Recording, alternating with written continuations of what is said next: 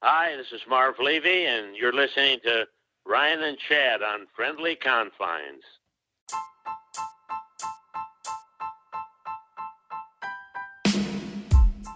Rhino, thank goodness this is a 162-game season because this team, oh, what a rough start.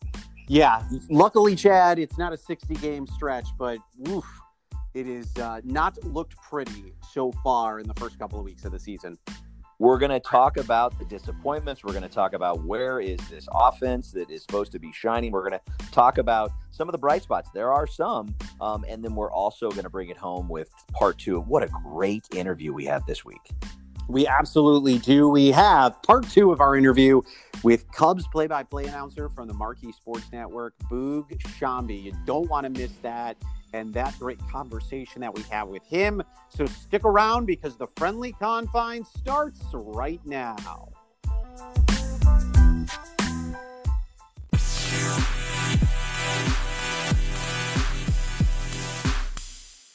Hi, everybody. He's Chad Gordon. I'm Ryan Lieber. And Chad, let's start as we always do in the first inning. And the Cubs, well, let's just say they have gotten off to a rocky start in this 2021 season.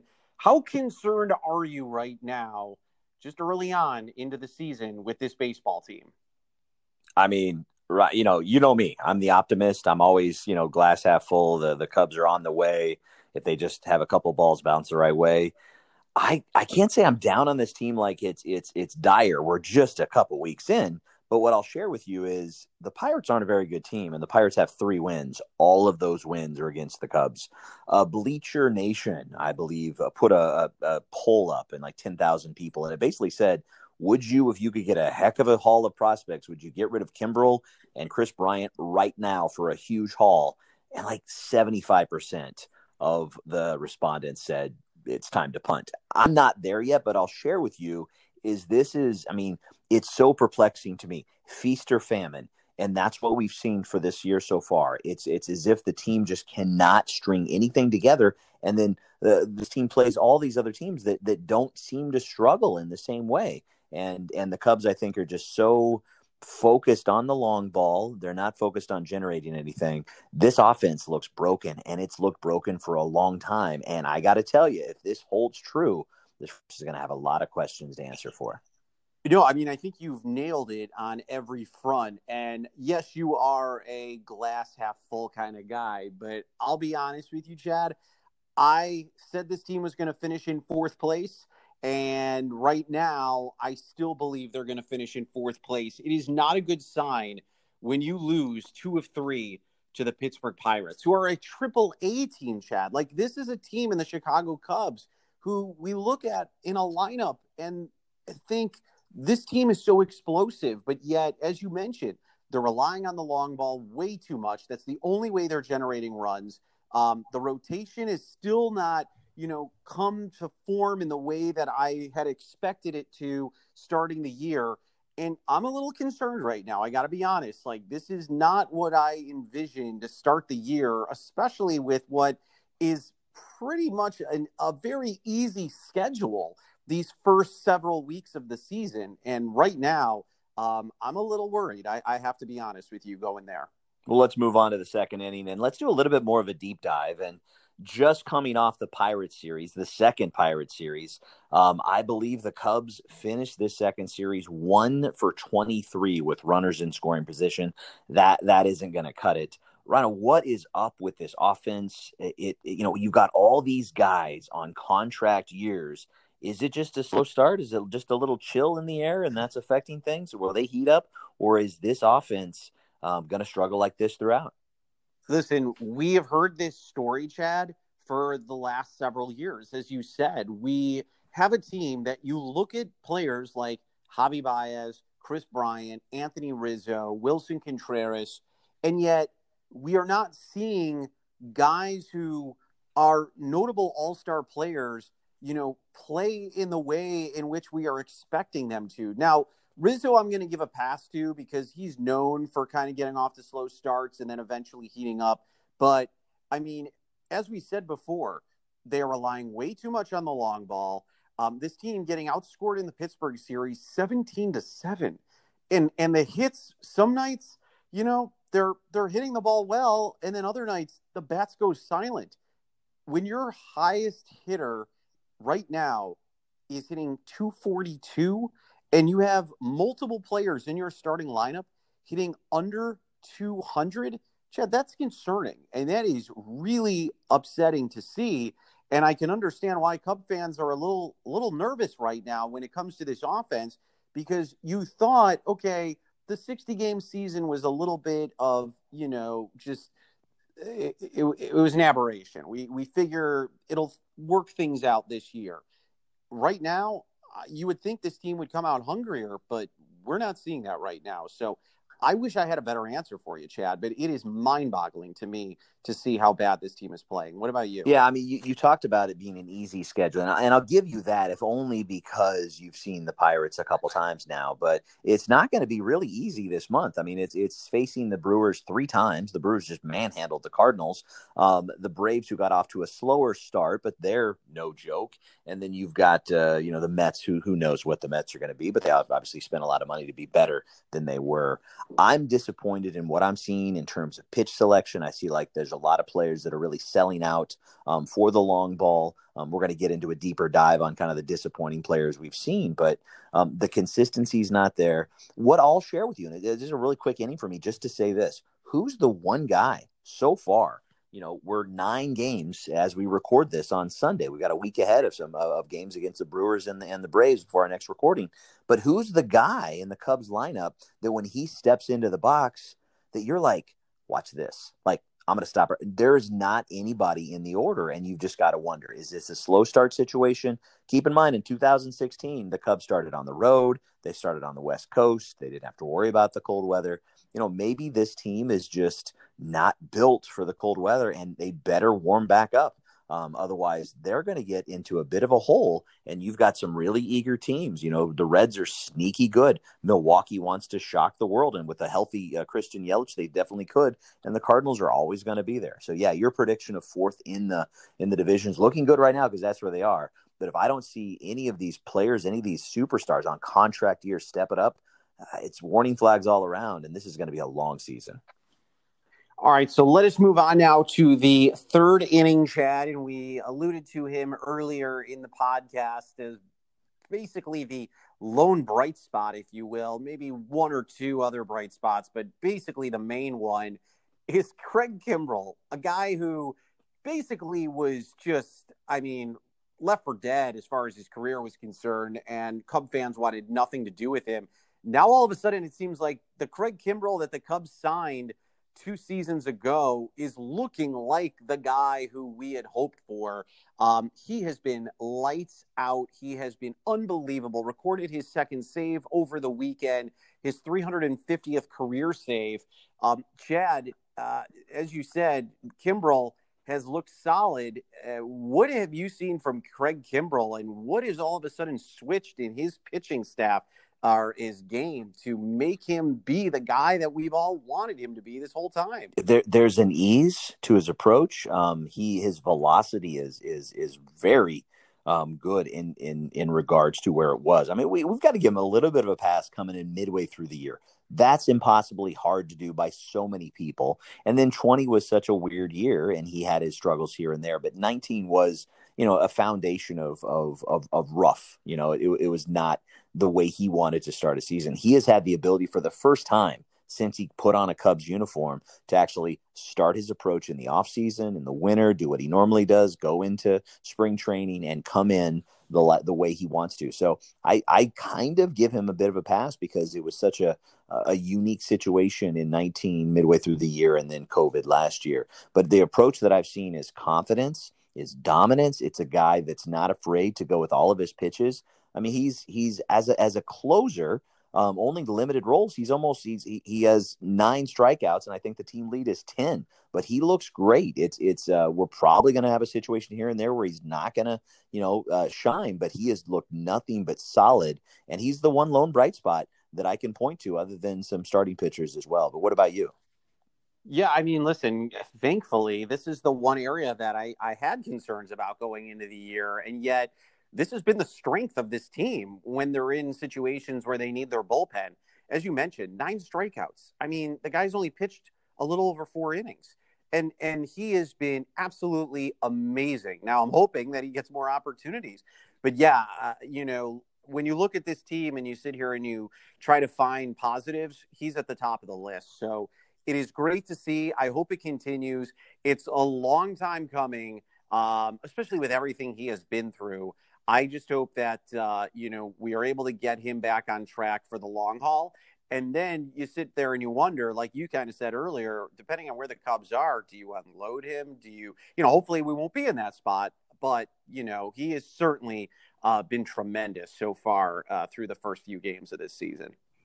All right, let's move on to the fourth inning and Jake Arrieta. I mentioned this in the first episode we did because I was at opening day. No one got a bigger ovation. No one, not a player on the field got a bigger ovation than Jake when they announced him. Wasn't even starting because Kyle got the nod, but Jake has backed it up. He has been exactly what he needed to be in his first 2 starts. He's got a couple wins. He's second in strikeouts.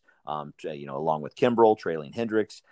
He's got great velocity. He's hitting his spots. He has seen a resurgence in the Cubby pinstripes. What are you seeing about Jake? He's really showing his stuff. I have seen a guy who has a chip on his shoulder, Chad, a guy who wants to make sure people remember how great of a pitcher he was when he pitched for the Chicago team, a guy who wants to show people that it was an aberration for his time in Philadelphia, that wasn't the Jake Arrieta that we've come to know. You know, he has been absolutely tremendous in his 2 starts, both against the Pirates. You know, he is, as you said, hit his spots. He's gotten out of jams. He has done everything that is needed to do to put the Cubs in a position to win. And I said from the get-go, as you did too, if we were able to see between, you know, 12 to 15 wins from Jake Arrieta, I mean, that would be amazing. And listen, maybe we'll get more. Who knows? But he's off to a great start. I hope he continues to stay healthy. But this is a guy who we know is in amazing physical shape. And I have absolutely no doubt all he wants to do is prove to the doubters that he is far from washed up and that he is still a big-time pitcher.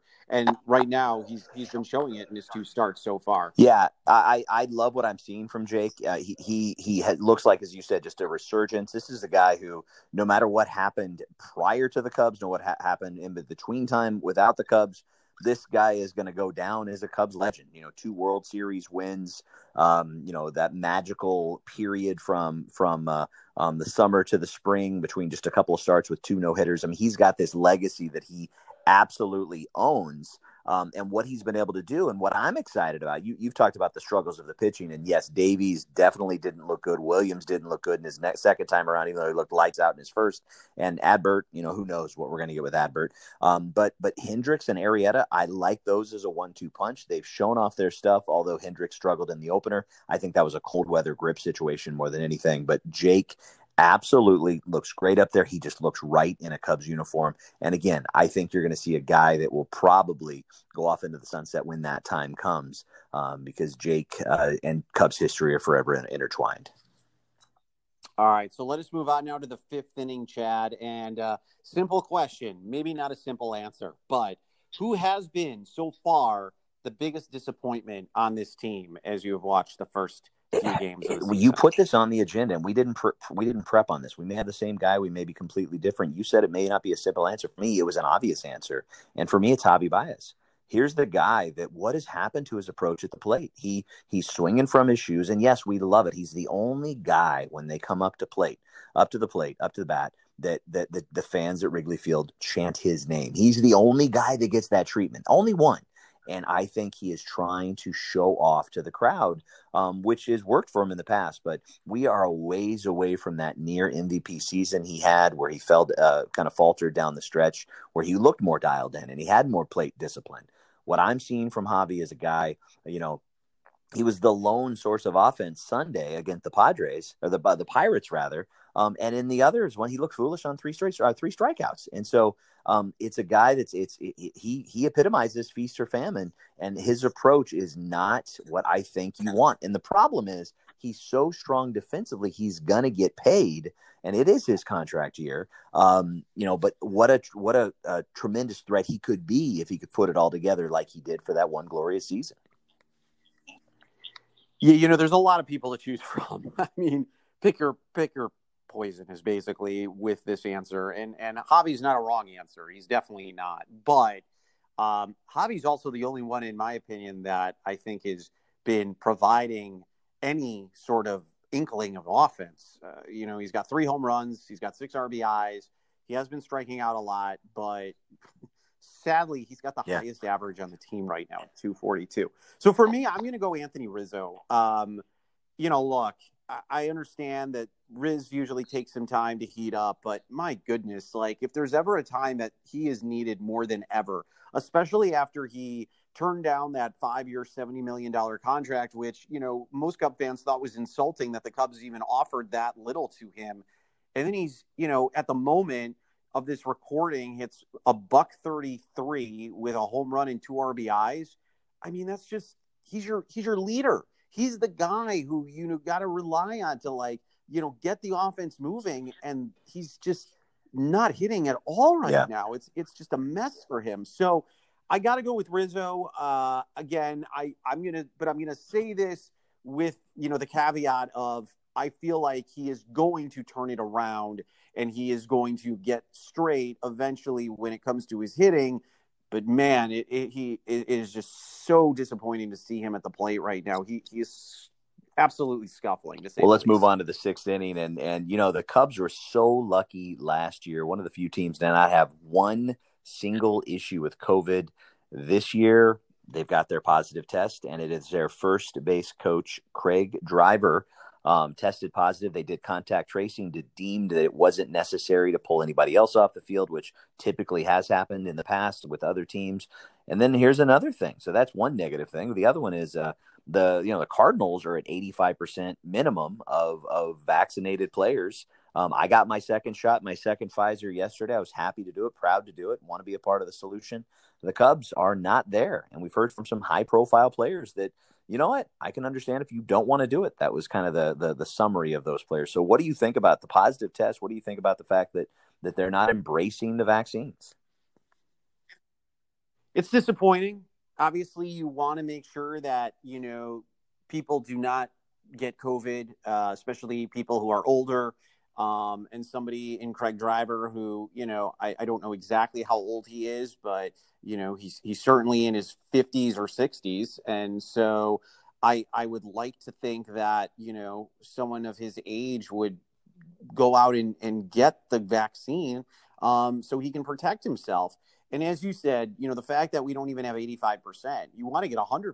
But the fact that the Cubs don't even have 85% and that there are players that are opposed to getting the vaccine for whatever reason, it's disappointing. As you said, you've gotten both shots of the vaccine. I've gotten both shots of the vaccine. We're both alive and well to tell about it now.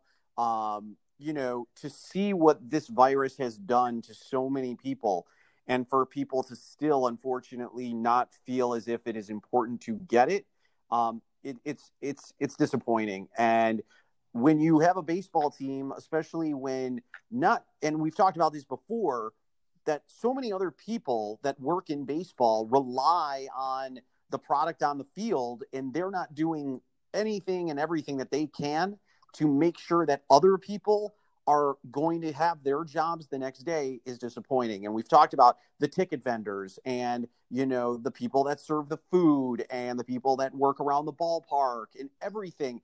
All encompasses if these players get vaccinated, because at the end of the day, they're the product that people are watching. So, it's unfortunate. It makes me upset, but again, everybody has their own right to do what they feel is best for them, but there is no reason why, if you have access to the vaccine, you should get it 100%. My favorite part of your answer, and I'm going to respond to the answer, or the question rather, is you just guessed on his age. I was wondering, did you look at a photo of this guy? This guy looks very young. And so you threw out like 40 or 50. He's 32 years old. So let's not age Mr. Driver. Yeah, wow. 32, looks good. He's in pretty good shape. So he looks like he could strap it on and get out on the field. So you'll correct me as you do whenever you want. I'm okay with that. But Rano, you know, and our listeners may or may not know, but I was away from the show for a few weeks. And that is because my family was hit very directly, very, very intently by COVID. And so I see the responsibility of what we need to do to protect those that may not be able to protect themselves because they're older. They have different immune systems, like my mother. That's very, very fouled immune system, and she succumbed and struggled and is still recovering. And it's unfortunate. It's unfortunate. It's our reality. We don't know of any stories around recklessness by Driver. We don't know that. We just know what happened. I found it interesting. Jason Hayward, one of the most high profile players, I think, in terms of outspoken and kind of the de facto leader of the team. When you think about like who welcomes players to the team when they come on board, Jason's kind of taken that mantle on. He basically said, "I'm okay if people don't take the vaccine," and he didn't elaborate more on that about why he would do that or if he was going to do it or not do it. But he said he wasn't jumping at taking it. And so I wonder how much more, how much that's had an effect on it. But yeah, the Cardinals got into 85% territory right away. And the fact that it is available to them and they can get vaccinated so they can go out and play, and then the livelihoods of everybody else at a full Wrigley Field, what that gives people and what gives the community and what gives people's, their livelihood is so important. And so my hope is, no one's health is succumbed by this in long term, and the Cubs can get through the rest of the season with only this being their scare, and we can get more and more beyond that 25% capacity at Wrigley Field. And now, part 2 of the boys' interview with Boog Sciambi.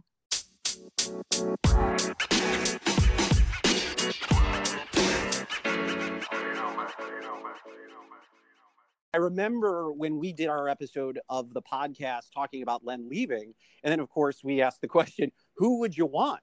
But I think a lot of people, maybe even including yourself, thought, it's a pipe dream to get Boog. There's no chance that they'd be able to get Boog. And so did you even think for a moment when this all first started, you were like, oh, wow, like, yeah, this actually could work initially because you maybe didn't think about it as it being a possibility? Yeah, it's weird. I just didn't. I guess I just got into a place where I'd sort of framed myself as a national guy, and I didn't, I just hadn't really, I didn't think about it until I did. And then when I thought about it and really thought of all the things that, that go with it, it really started to excite me. So it was neat how it kind of played out. It just, it was, the process was pretty cool. Boog, you talked about obviously doing the national games, doing ESPN, and correct me if I'm wrong, you're still going to be doing some stuff for ESPN throughout the season. Yeah, so I'll do that. Probably, a good chunk of the Sundays on the radio. And then, I still think there's an outside chance of expanded playoffs. It's pretty amazing to say that, but we're a little more than a week away from the start of the season. I'm not saying I put it above 50%, but I think it's a possibility. If that happens, they'll likely be on ESPN. If that happens, I'll probably call some playoffs on TV and then playoffs on the radio. And, ultimately, I really still would like to call the World Series. So that's a big part of it. We're talking with Boog Sciambi, of course, the new TV voice of the Chicago Cubs, taking some time to chat with us here on the 7th inning stretch. Boog, I'm curious if there is at all any sort of like tweaks you need to make going from being a national guy to a local guy. Is there anything that you have needed to do to kind of feel more comfortable in that role? Or is it you're going to be the same guy that we're used to seeing in the ESPN broadcast? I think you're going to be... It's going to be pretty similar. I think the only thing I think the only thing that I've got to kind of monitor is my look, it's a good thing. I feel like my judgment for what's interesting is one of my, kind of guiding principles. That said, you've got to find that sort of line in terms of I can't do two innings on how Dallas Keuchel approaches his, pitching on a Cubs broadcast because right. They'll lose their mind. You know what I'm saying? Of Whereas on a national broadcast, you can – I mean, that's one of those where on a national broadcast, they get cranky and say you're biased, but it's just – it's simply following what's interesting, but it's still got to be, more towards – Cubs stuff. So, I mean, we could talk about the guys on the other side, but like the way my mind works is that when I'm broadcasting a game, I'm going towards, the most interesting pieces on the field. And I gotta just recognize that you can't overdo it on the other team. Of course. Now, let's talk about the team as we enter the 2021 season. I'm just curious what your thoughts are when you have so far seen this team in spring training entering the new year. Obviously, there were a lot of changes, and there's a lot of fans that are maybe not excited about going into the year. But you feel like this is going to be a competitive ball club. What have you seen so far from this team that gives you maybe an inkling to say this team could be better than what some people suggest? Look, spring training is hard. I would caution this, that like last year, the Dodgers are the champs and they had a great team. But if you're really trying to figure stuff out and based, on last year, it's not really a season. Like Chris Bryant, I know this is hard, but Chris Bryant didn't have a bad season. He played 34 games. I mean, during any other year, like you can easily survive a bad 34-game stretch because you're probably going to have a really good 34-game stretch going the other way. So I think it was weird how they didn't score. I think they should score more this year. Last year, they were 10th in the league in runs per game. I would say they should be in the top 6 in runs per game. That would be my guess with this lineup. I think they'll catch it really well. I think the question just becomes, what level is their pitching? How good can it be when we know it's going to be a little more contact-oriented than strikeout-oriented? So, look, Kyle Hendricks isn't a strikeout guy per se, but he's elite. Zach Davies isn't a strikeout guy, but he's quite good. I think that on the high end, this is a team that could compete for the division because I think the central of the three divisions is the worst of the three divisions. And I think that the Cubs will have a chance to win the central. I think on the high end, I think that, this is a team that could be, pretty good. I think that, even if it's not great, the Cubs being bad, I don't think that's it. Yeah, no, I tend to agree with you on that. I may be a lone wolf on this, Boog, but I thought, and I've said this on the podcast, that I think this pitching rotation, at least the starting staff, 1 through 5, is better than it was last year. Am I crazy for saying that, or is there some validity to that at all? It's okay if I'm nuts. It's okay. No, if you tell it's not nuts. I mean, it just sort of depends on how you define it. I mean, like, again, you're talking about, 12 Darvish starts balancing out other stuff. Do I think that they're going to get – there's a chance to have, individual quality performances? Yeah, probably. Will that play itself out to – a lower team ERA. I'm not sure about that. I'm not being kind here, but if I were to, however you want to do it, like you Darvish is part of it. So do I think that they will put up a number equivalent or better to last year. If they put up a number equivalent or better to last year, they'll win the division. We're finishing up here with Boog Sciambi. And, John, I'll finish with this. So much has changed when it comes to the way we are broadcasting games today, and people are not in the booth 100% of the time. I'm curious what that will look like this year.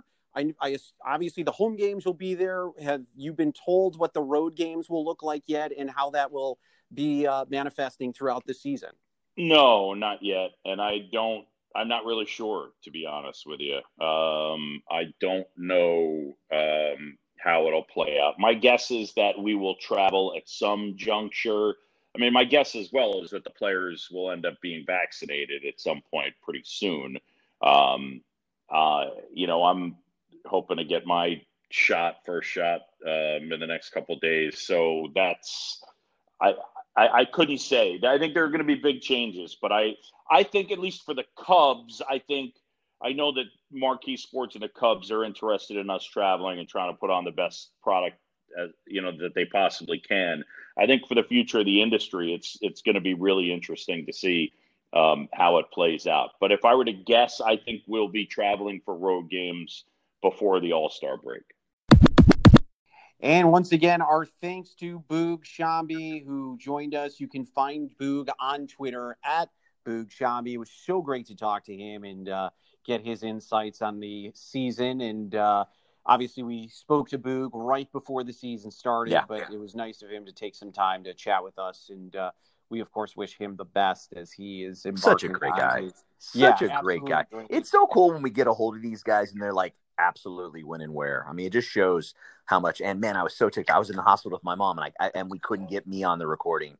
But you did such a great job with the Rhino. So great job pulling him. Can't wait for the next interviews we have lined up. Yeah, without a doubt. And so with that, make sure you can find Boog at Boog Sciambi on Twitter. You can find me and Chad on Twitter as well. I am at Ryan D. Lieber. Chad is at the Chad Gordon. Plus our Chicago Cubs Friendly Confines Facebook page. Make sure you're part of the conversation. Join and be a part of it. We always love to hear from you. And Rhino, we're bona fide. We're going to have a huge launch, but life got in the way a little bit. But we're up. We have the website. Go to theconfines.com. That's theconfines.com. That's your spot to where you can see the latest blog posts. You can see all the different podcasts that go up there. And if you scroll all the way to the bottom, at the very bottom, you can sign up for the newsletter. All that does, and you can choose if you want frequency every time there's a post, or if you want a weekly frequency or even monthly, it'll let you know when new content drops. We're going to do a lot more there. We're going to do some contests, but make sure you go today, right now. Go to theconfines.com, scroll to the very bottom, and sign up for our newsletter. Awesome stuff. All right, so let us move on now to the eighth inning, Chad. And you want to talk about a fun story. Andrew Chafin, who, of course, is known to Cub fans as this guy who has this Rod Beck-like mustache. He's certainly a fan favorite. And he is somebody that, isn't afraid to put it out there. He's on Twitter. And if his Twitter handle, Chad, gives you any sort of idea of what kind of guy he is, it's at Big Country 1739. I just love that Twitter handle. Yes. So to give you the setup of the story, Chafin sent out a tweet over the weekend asking Cubs fans if anyone would be able to get him a beater to drive around the city in. He said his truck is too big to get around the city in. So he wants to pay $2,000 for just any car. And the best part is he's willing to toss in free Cubs tickets to anyone that can get him a great deal on the car. So you can imagine, Chad, all the people that responded to this and wanted to help him out or, see if they could hook him up so they could get tickets. The world we live in, am I right?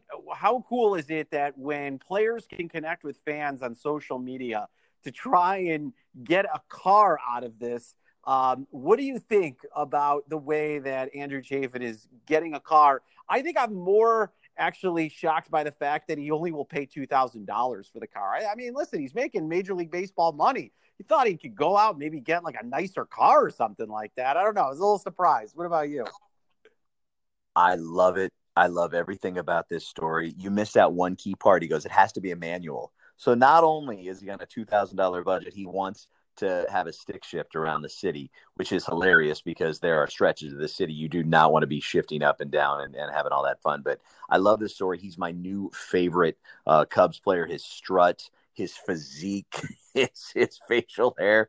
I mean, he just, it's perfect. It's absolutely perfect. He should either be doing 80s porn with Ron Jeremy, or he should be doing, you know, like a 70s, he like should be an extra, like a thug on a Smokey and the Bandit movie in the 70s. Like, it's just perfect. He's central casting. He's the Cubs we didn't know. He's the Cubs player, pitcher, reliever that we didn't know we needed, and I think we deserve. I love the interaction with the fans. I love that he's out there commenting back and forth. And it's a fun way. And Twitter can be so great when it's light. You know, if you look at Albert Alzolay, oh my gosh, that guy every day posts, I've got to get him on the show. And I know somebody that lives in his building. We got to get him on the show. I know we got to go through the Cubs, but every day on Twitter, he posts something inspirational. He just tells people, hey, keep your head up. You know, this is going to be a good day. You know, and Chafin is like, hey, what are you knuckleheads doing? My truck's way too big. I got this like probably like a Super Duty. They can't even turn around, you know, turn from Lincoln onto Clark. And he's asking for like, you know, like a Hyundai, you know, a $2,000 Hyundai. I love it. I love the interaction. He was getting into the comments and saying yes or no to what people are offering up. It was awesome. I love reading the thread. I'm going to go back into this after this interview. What'd you think? No, it was pretty cool. Everybody was pretty excited about it. So apparently one guy responded to him and said he had a 1999 blue Jeep, and Chafin responded with DM me the details. So I don't know if that turned out to be the car, and we don't have an update on that, but I would love to know at some point, you know, if this does work out, if Twitter was ultimately the way that he was able to find himself some wheels for $2,000. I just think that's so great. So, yeah, listen, this guy, he seems like a lot of fun. He seems like the type of guy we'd love to have on our podcast. And I'm really now kind of interested to see if, you know, this is, you know, something that turns out to be a success for him. Yeah, I mean, one guy asked if he wanted a 2006 Mini Cooper, and Andrew Chafin was all in on it. But, you know, he's really responsive with the fans. I'm kind of going through all the tweets right now, and it's just cool to see. Listen, people love when players interact with them. And when you got a guy like Chafin, who seems like a really awesome guy, it just makes it that much more fun. I just checked. The Major League minimum salary rose $7,000 to $570,000 and $500. So he's going to pull in minimum. I don't know this guy. I could have looked it up. I'm being lazy, but if he's making the minimum, he's making a $500,000, and he doesn't want to spend more than $2,000. That's what I found a real funny. I love it. Bought a Hyundai Sonata or something like that. I don't know. My first car was like $3,400, and it was a piece of crap Pontiac Sunbird that was a manual with a crappy paint job. I don't know how you get a car that's reliable for $2,000, but I love the idea of him driving a blue Jeep around where, like, you know, he probably just takes the drain pans out. If it rains, it rains, and he just drives it back and forth. This is a great story. We need updates on this, and we will. We'll bring definitely it to our listeners as well. Let's move on. Yeah, let's move on to the ninth inning. I love this story, Ryan. I love this story, Ryan. You know what? The federal landmark, which we're seeing that term thrown around a lot on Twitter. You know, Wrigley Field is the federal landmark. It's a place of immense history, you know, 107 years of history. And it is, so many players have called that stadium home, and to be immortalized in that stadium. Only a few have really, truly. There's flags up on the flagpoles for the, you know, the Hall of Famers with retired numbers. There's names and nicknames and numbers ringing the stadium, but there are just a few stadiums, statues rather, that ring the stadium, and one more is going to be added, and I couldn't be more excited. Fergie Jenkins, one of the most dominant pitchers of his time, a tremendous Hall of Fame player with quite a backstory, domination. His stats just don't make sense because it was a different era, but tremendous domination. He is going to have a statue. He said he was so proud that people would say, meet me at the Fergie statue. Rhino, what do you think about this tremendous honor for Mr. You know, Jenkins? It's nice to see that the Cubs are doing their due diligence when it comes to honoring the greats that have, you know, done so many wonderful things over the course of the franchise's, years in the making. And I think there's other players that, certainly you can think of that they could make statues for as well. But Fergie obviously represented a generation. You can make the case for a generation of fans that the 1969 team, which Fergie was a prominent team member of, is maybe the most popular team of all time in Cubs history, even though they never made the playoffs, obviously, had the famous collapse. So, look, he's arguably the greatest Cubs pitcher of all time. He's a Hall of Famer. He's a tremendous ambassador for this team, and he will join Ernie Banks and Harry Carey now having their statue. I and Billy Williams, excuse me, and Ron Santo, I should say.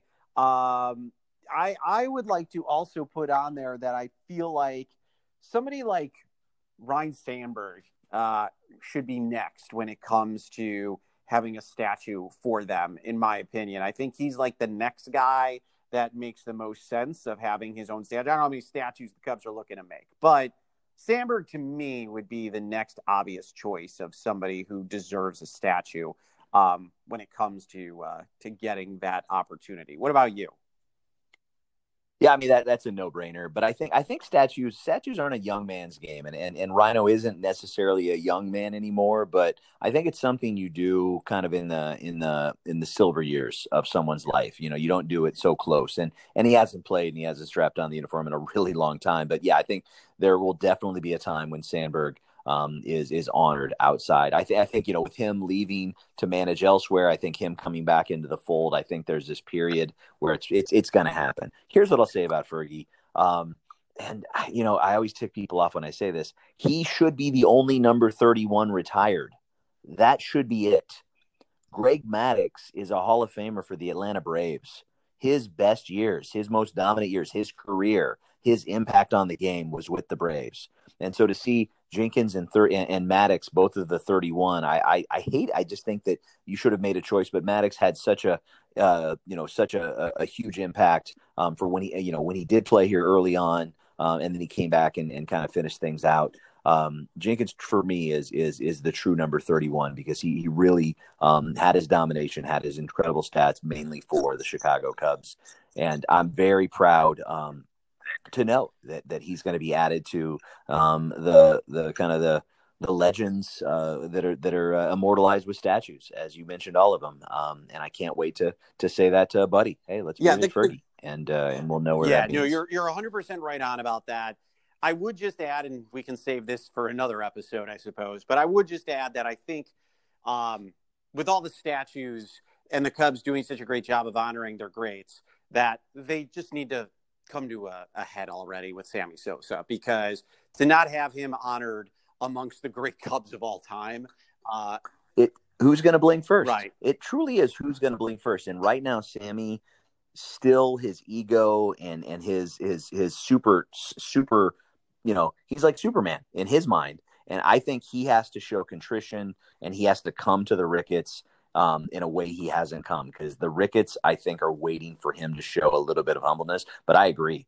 Sammy Sosa, to me, is my lifetime is the most important, one of the most important players for a long period. He was amazing. I agree with you. All right. So with all that, that is going to wrap things up on this edition of the Friendly Confines. For Chad, I am Ryan. And once again, our thanks to Boog Sciambi. We'll talk to you next time, everybody. Have a good one.